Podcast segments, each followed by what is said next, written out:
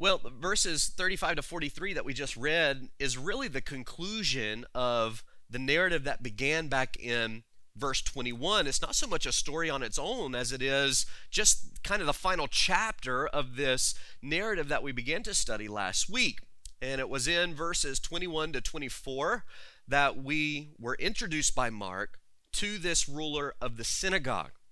His name was Jairus, and he went to Jesus because his 12 year old little daughter was deathly ill.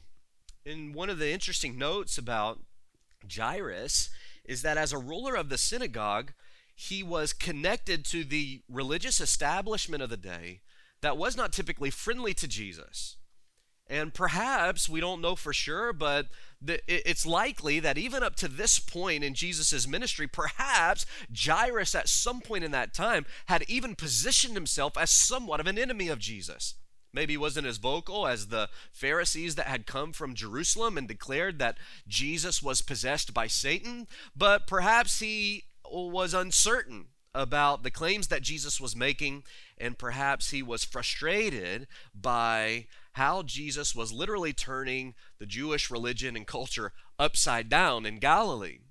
But then we see something significant here. As he comes to Jesus, he shows this incredible amount of faith as he sought the Lord's help. And we noted last week, he had come to the end of his rope, he was desperate. And in this moment, he knew that Jesus was the only hope that he had. And, and, there are times in our lives where we get that way. Perhaps even in your life before becoming a Christian, there were things that maybe you were acquainted with about Jesus. You weren't willing to commit to him as Savior and Lord. You weren't quite sure if you were willing to commit to all of these things that the Bible says about him. But in a moment of despair, you realize through the work of the Holy Spirit in your life that you have actually no hope but him. And in that moment, you too run to Jesus as Jairus ran to Jesus. And you didn't know a lot about him. You didn't know everything there was to know. You didn't know everything there was to know about the Bible. You were uncertain of a lot of things. But the one thing that you knew is that you were in a desperate need and that the only hope that you had was Jesus Christ. And that's where Jairus is. He doesn't know everything. What he knows is that he has a need and he runs to Jesus and he bows before Jesus and he says, I know if you will come, she will live if you will just come. And so he demonstrates this great faith. And whatever reservations he might have had about Jesus were abandoned as he ran at that moment.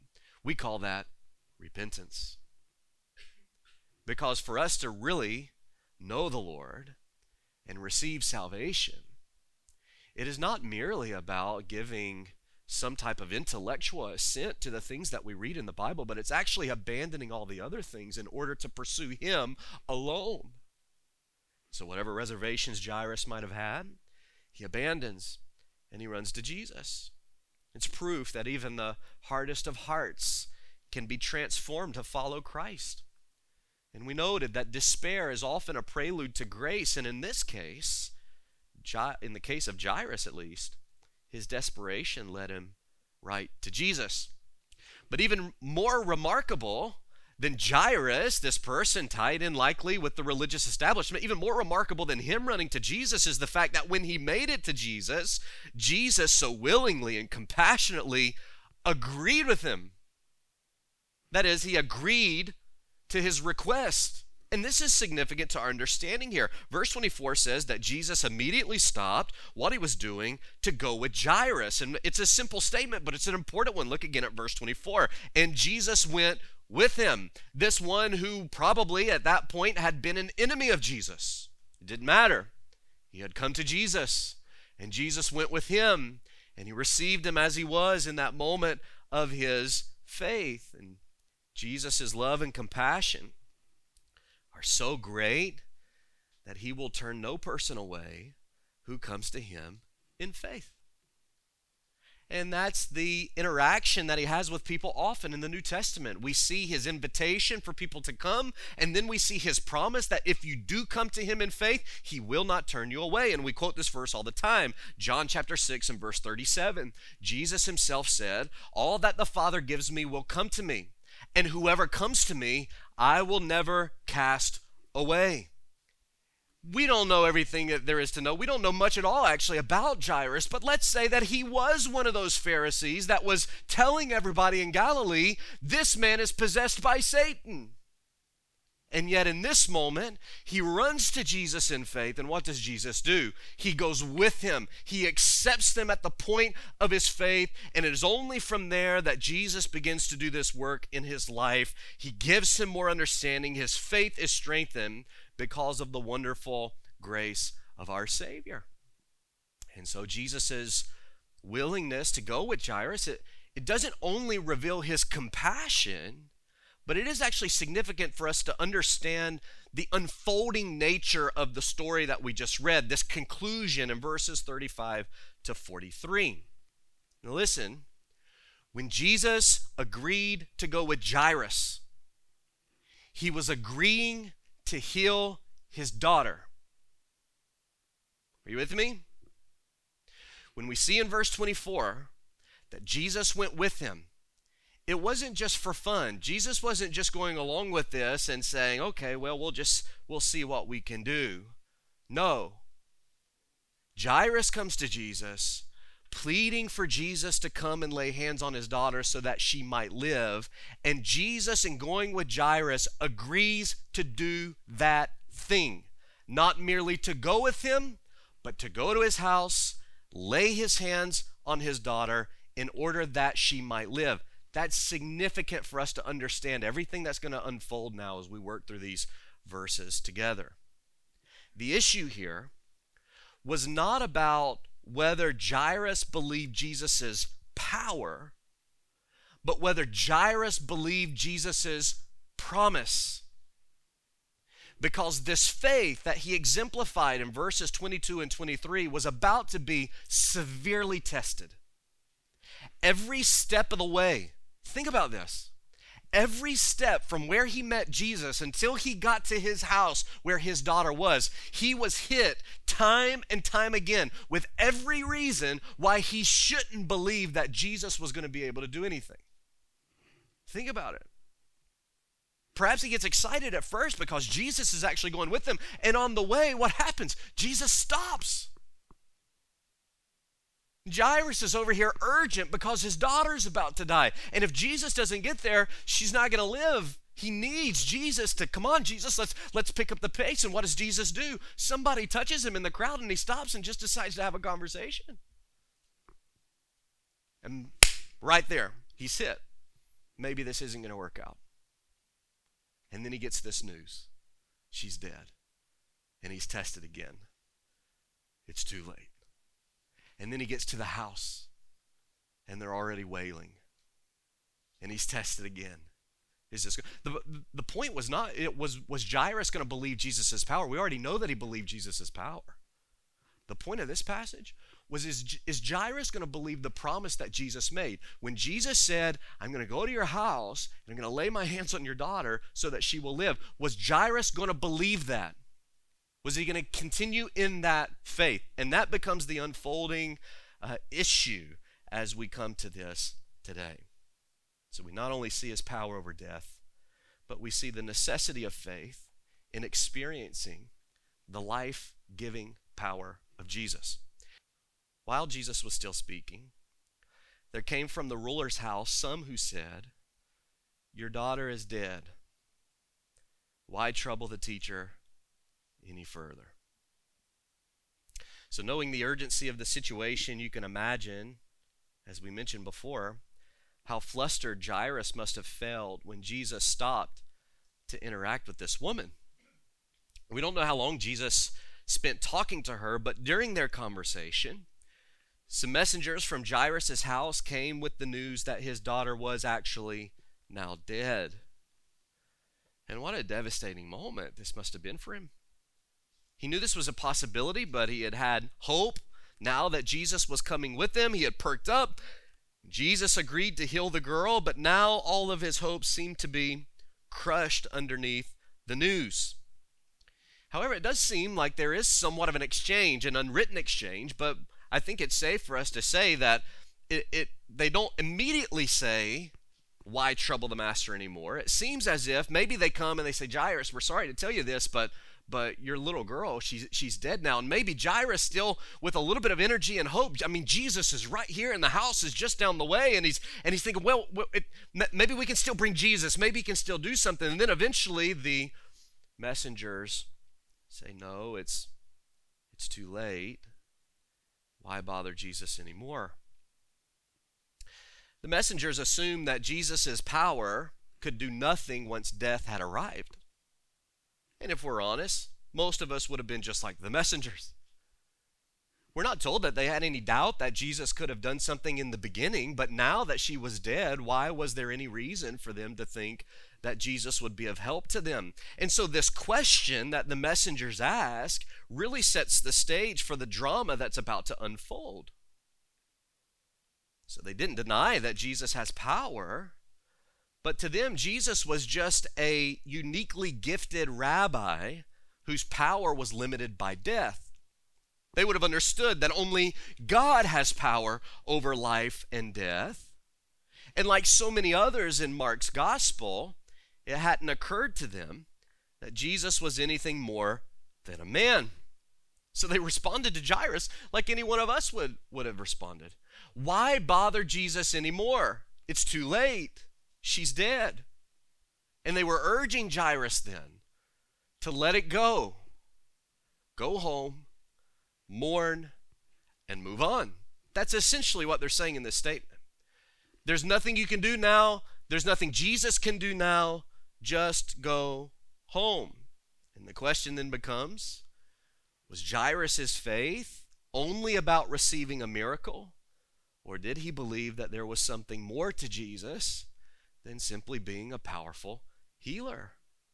And that's significant. And it reminds us here that appreciating Jesus doesn't make you a Christian.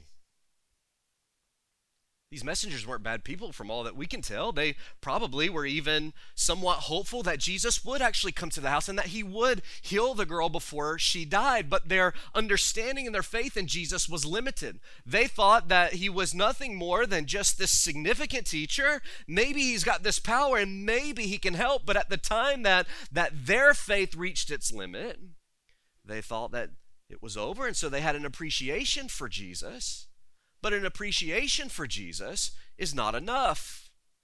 We must believe in who he is and what he's done.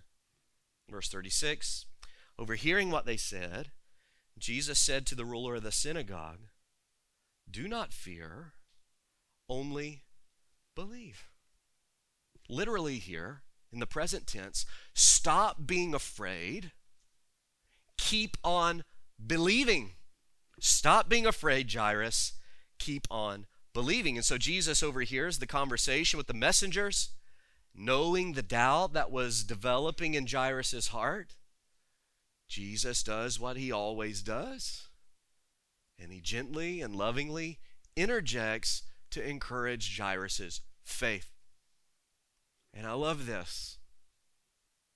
Because you ever have moments in your life where you believe Jesus, you're passionate about Jesus, but you just don't understand what's going on, and you're hurt and you're discouraged, and you don't know how it's going to turn out, and your heart begins to doubt a little bit.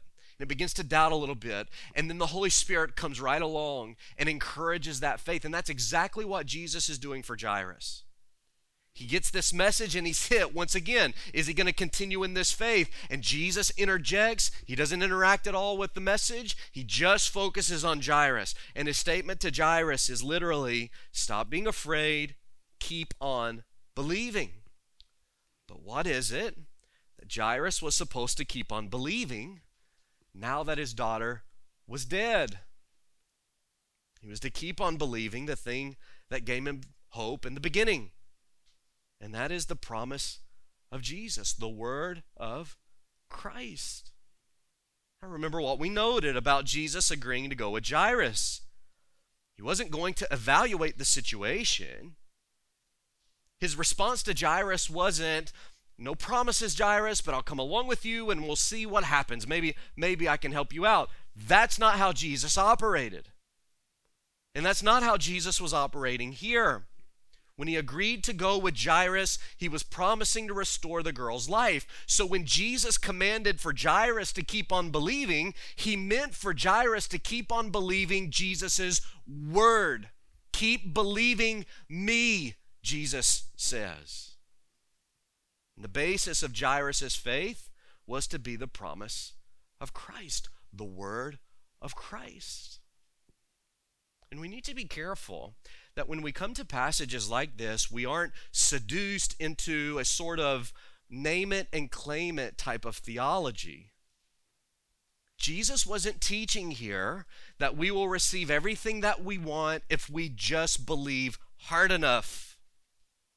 And the takeaway from this text is not that Jesus will raise your loved one from the dead if you just keep believing. That's not the takeaway here. That's not what Jesus is getting at.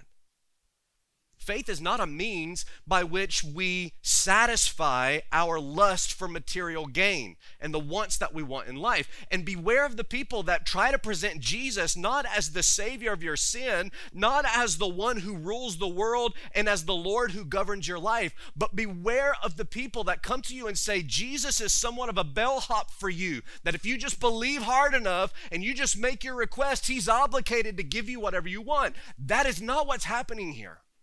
That's not what's happening. Jesus wasn't saying that we can believe something into existence. He was telling Jairus, keep believing me. And what was it about Jesus he was to keep believing? The fact that Jesus agreed to do what Jairus had requested. Yes, the, the, promise, the Bible promises that those who belong to Christ will receive blessing and peace and joy and all these things. But it also promises that we will endure hardship and persecution. And true faith is simply submitting to the Word of Christ, not just this generic faith that if we just have the most positive thinking that we can have, that God is just going to give us what we want. No, believe His Word. And what was His word to Jairus? I'll go with you. I'll lay my hands on your daughter and she'll have life. In fact, Luke tells us that that's exactly what Jesus said. She will live. And what he's being tempted by in this moment is not a doubt of Jesus' power, but a doubt of Jesus' promise. Now, notice quickly that Jesus didn't engage at all with the message that the messengers brought. He didn't engage with them. He, in fact, some, some have even translated that word overhearing, they've translated it as ignoring he, he almost pretends like they're not even there. He focuses in on Jairus, and he didn't stop to explain what was happening or how he was going to revol- resolve this situation. And this, this frustrates us, doesn't it? It frustrates us. Maybe it frustrates me. Maybe you're better than me. It frustrates me sometimes. Well, like, why didn't Jesus just tell him? Why didn't he just tell him? Jairus, here, look, listen, it's okay. I'm going to go. She's going to be dead. It's okay. I'm going to say this Aramaic thing and she's going to get up. You're going to give her some food. It's going to He doesn't do any of that. Because when it comes to our faith and the perplexities of our life, God often deals in promises, not explanations. And that doesn't mean that we can't logically reason through the scriptures. Of course, we can do that. But it's true that there's just a lot of things about our lives we don't understand. We don't understand all the whys. We don't understand all the hows, but what we have in the Word is a book of promises from the God who has never broken one. And in Jairus' case, it wasn't about understanding how Jesus was going to help his daughter. It was just trusting that Jesus would fulfill the promise that he made. And listen, that's the case for our lives too. It's not about knowing how things are going to work out. It's not about knowing how God is going to do this thing for you. It's not about knowing how Jesus is going to work out his purposes in your life. It's just trusting that he is and casting your hope, casting your care, casting your faith wholly on the promise of God. Jairus didn't need to know how it was going to happen. He just needed to trust the Lord. And I don't know what's going on in your life right now where your where your faith is being tested and the, the faith of whether or not you're really going to trust the promises of God's word. I don't know how that's being tested right now, but I can tell you this that God's not going to explain it to you. He's just going to say, Trust me. Just believe me. I haven't broken a promise. I'm not going to start with you. Just trust my word. Look with me at verse 38. They came to the house of the ruler of the synagogue, and Jesus saw a commotion, people weeping and wailing loudly.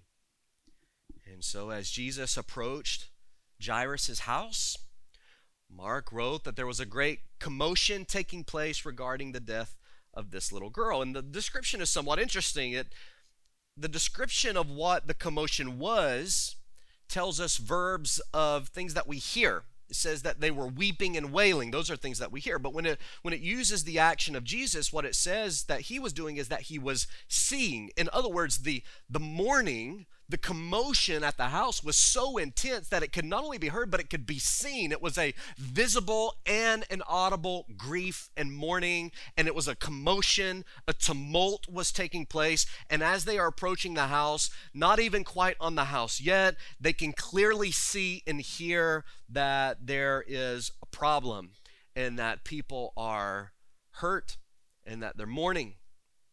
And so when you consider the circumstance, a 12 year old girl dying, perhaps unexpectedly, it's not surprising at all that this would be the case.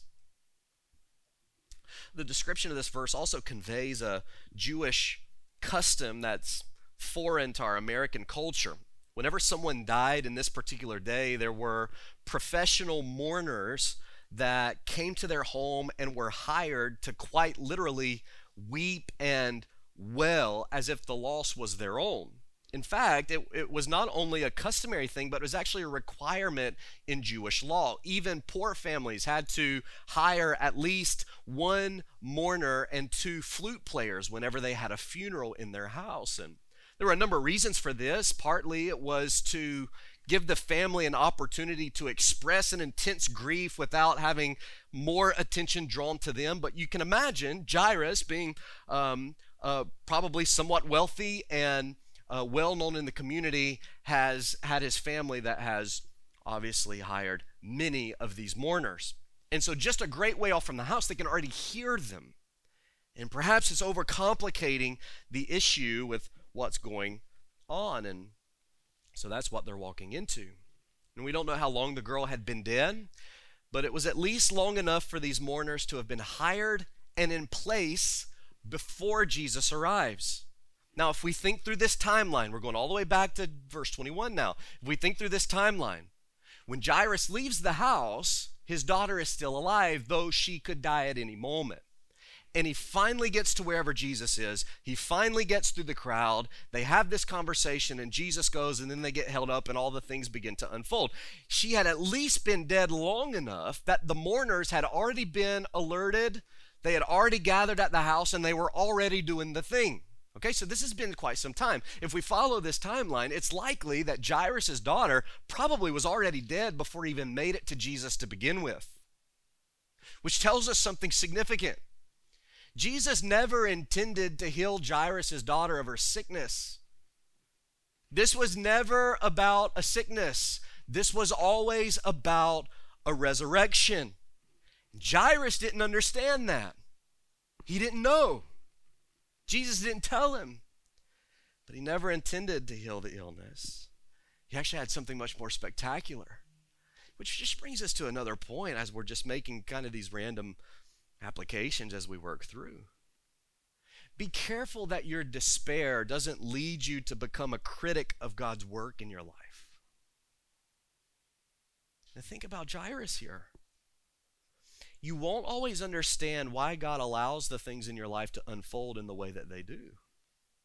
But the one thing that you can trust is that He is always working out what's right and what's best in your life.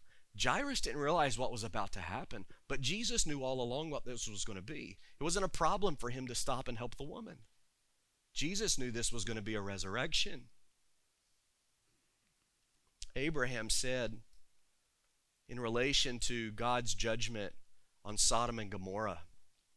Abraham said, Shall not the judge of all the earth do what is right? And I found that to be a comforting verse at a number of moments in my life when I was doubting whether or not God's work was actually good. and was actually right.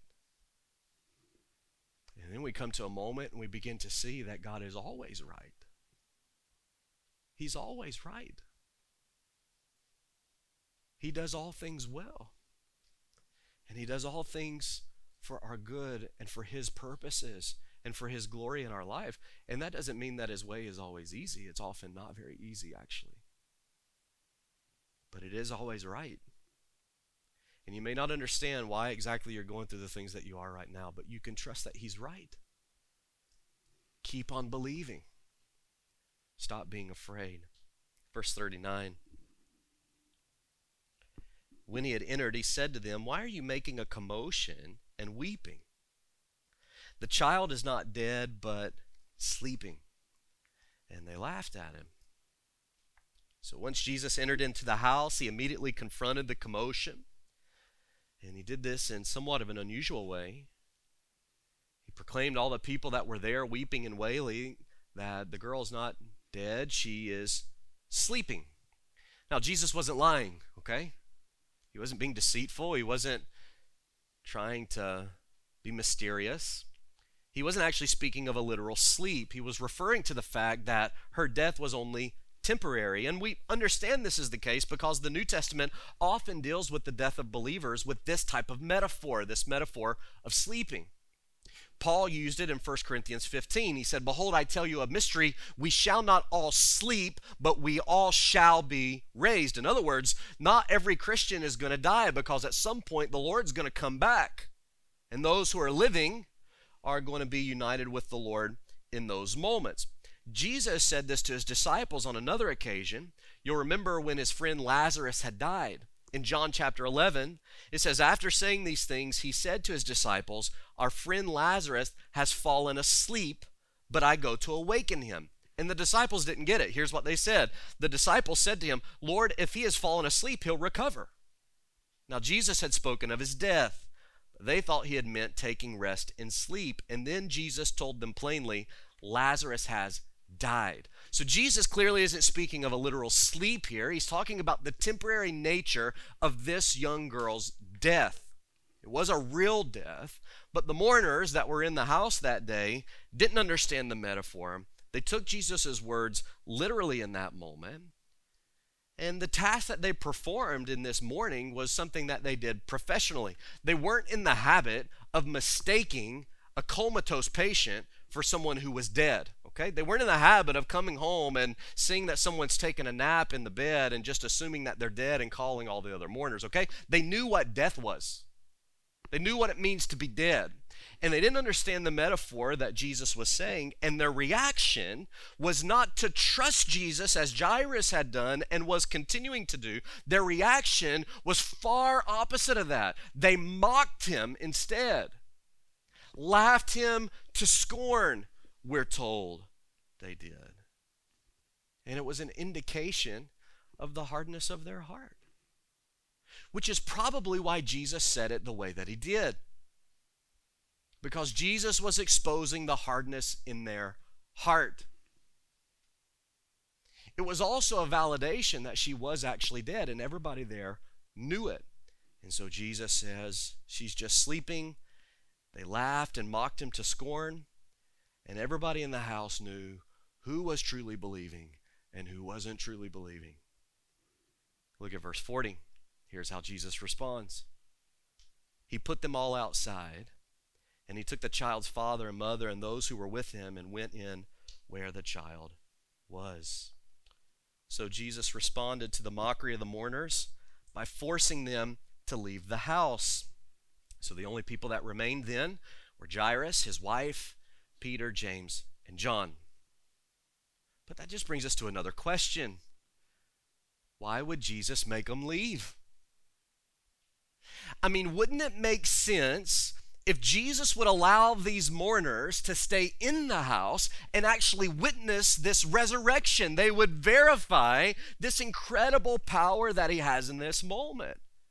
And so, have you picked up on how my mind critically and cynically engages with the scripture from time to time? We've come through this, and, and every time, what have my biggest questions been? Why did Jesus do it that way? Because I often think that I could do it better. We often do, don't we? But Jesus is always right. As the song goes, Jesus doeth all things well. And Jesus had a purpose in this. I think it's actually threefold. In fact, if you're going to write anything down, write these three things down. Here's why I think Jesus did this. Number one, though Jesus desires our faith, he is not desperate for our approval. Though he desires our faith, he's not desperate for our approval. This is, Jesus wasn't like the modern social media addicts he wasn't spending all of his time and doing all these miracles in order to uh, stroke his own ego. That's not what this was about. Jesus isn't desperate for our approval. He desires our faith because he desires our salvation. But he's not desperate for us to come along and boost his ego as if he were some prideful man. Okay? So that's one reason. He doesn't have to keep them around. Number two, Jesus' miracles weren't for the purpose of entertainment. That's not why he did the things that he did. The crowds treated him as if he was just an entertainer or a magician. In fact, many of the people that followed Jesus around in these crowds, they were either just looking to get something from him or they were just looking to see something magnificent from him. But Jesus didn't do the things he did to entertain us. There's a reason he didn't allow the massive crowd to follow him to Jairus' house. And it's the same reason he often asked those he healed not to say anything about it. The miracle here was about the restoration of the girl's health and the strengthening of Jairus' faith. That was the purpose of what he was doing, not to let everybody know what was going on, okay? Number three, I think this is a real life example of Jesus' parable in chapter 4, verse 25. 425. Flip back there with me. Let's read it chapter 4, verse 25. Remember, this is a further explanation about the parable of the soils. And Jesus says in verse 25, He that hath, to him shall more be given, and he that hath not, from him shall be taken away even that which he has. Now remember, when we were going through that passage, this is in relation to the parable of the soils. And think about the soils. There were three in which the seed was sown, but they produced no fruit. And in each one of those cases, the seed that they were given was destroyed. On the pathway, the seed was taken and devoured by the birds. In the uh, thorny soil, it was choked out and destroyed by the weeds. In the shallow soil, it sprouted for just a moment and then it was baked in the sun. What they had been given was taken away. But the good soil that actually were good hearers of the word actually had the work of God producing fruit in their lives. Okay, and then we get to verse 25, and Jesus explains that further. He says, He that hath, more shall be given. He that hath faith, more understanding will be given. He that has not faith, even the opportunity that he has will be taken away. Now, fast forward back to this story with Jairus. What's happening here? Jairus shows up to Jesus in the crowd with what? Faith. It's an imperfect faith. He doesn't know everything that he needs to know or everything that there is possible to know, but he shows up with faith. And what does Jesus do? Every step of the way, he reassures him, he strengthens his faith, he gives him more, he gives him more and more understanding, and then he is allowed to experience this magnificent miracle of resurrection. But what happens with those that don't have faith? Even the opportunity that they had was taken away. And then we understand that just because they saw the resurrection doesn't mean they would have believed anyways. In fact, Jesus said, if they won't believe my word, neither will they believe someone even if they come back from the dead. And so Jesus cast them out. Number three, if you're keeping up, the life giving Savior. And we'll wrap it with this, okay? The life giving Savior. This is verses 41 to 43. Taking her by the hand, he said to her, Talitha cum, which means, Little girl, I say to you, arise. And immediately the girl got up and began walking, for she was twelve years of age. And they were immediately overcome with amazement. And he strictly charged them that no one should know this, told them to give her something to eat. And so we once again see the tender compassion of the Lord.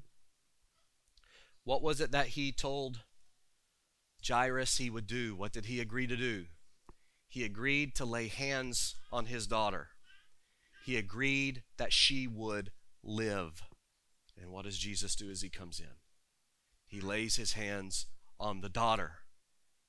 He fulfilled every part of the promise to the smallest detail. He always does.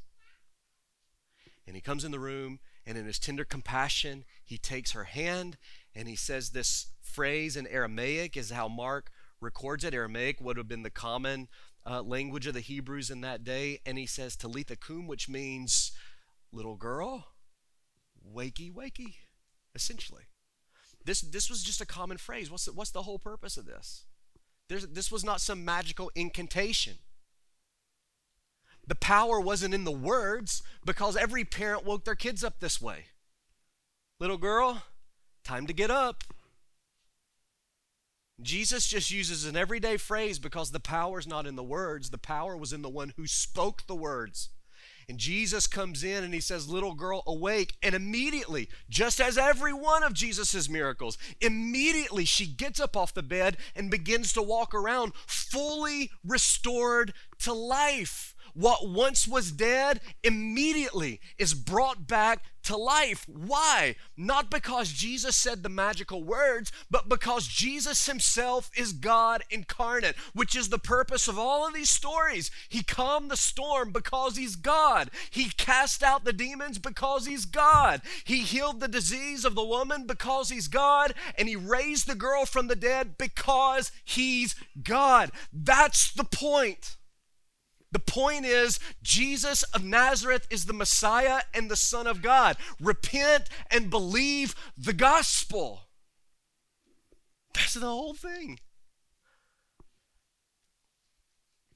The people in the room didn't have a perfect faith, but they didn't have to have a perfect faith.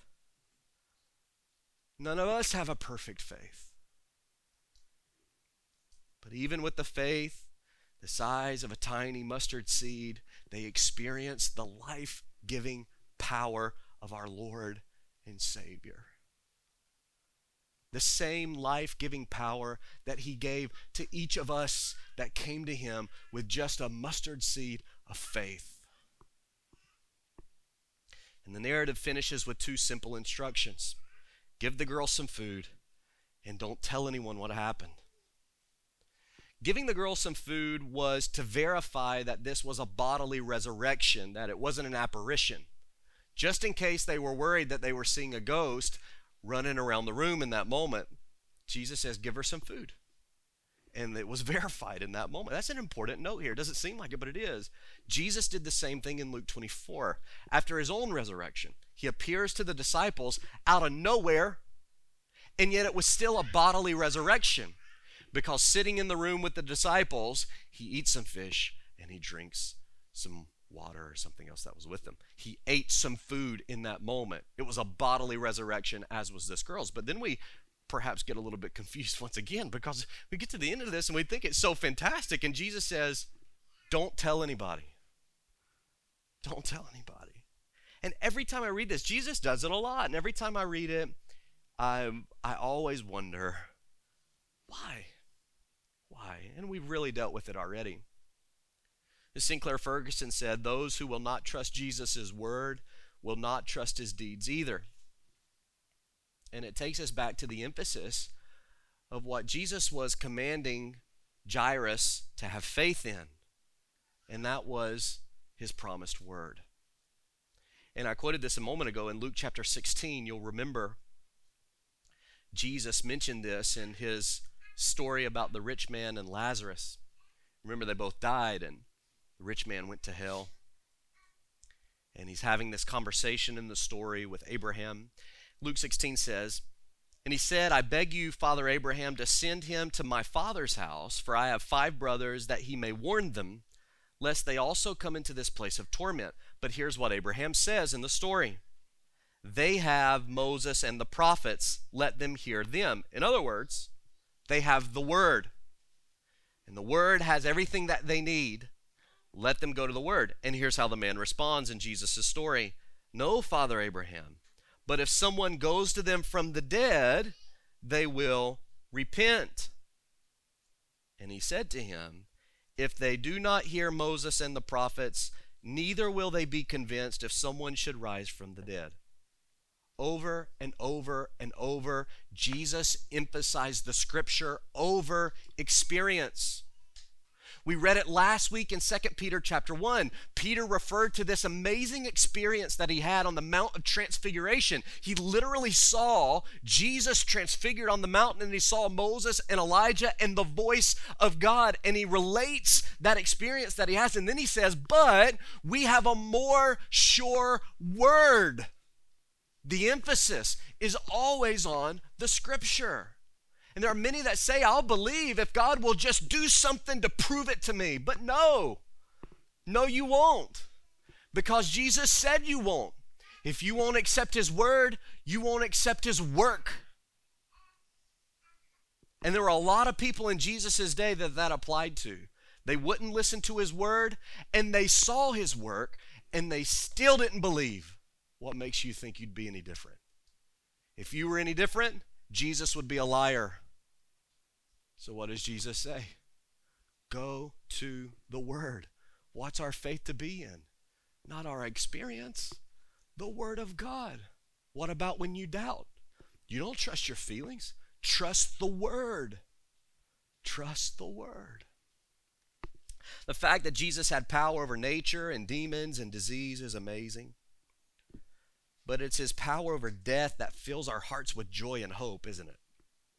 Of course, we understand that in his resurrection. We understand it primarily in his resurrection. But even when we come to a passage like this, we're reminded that Jesus has power over our death.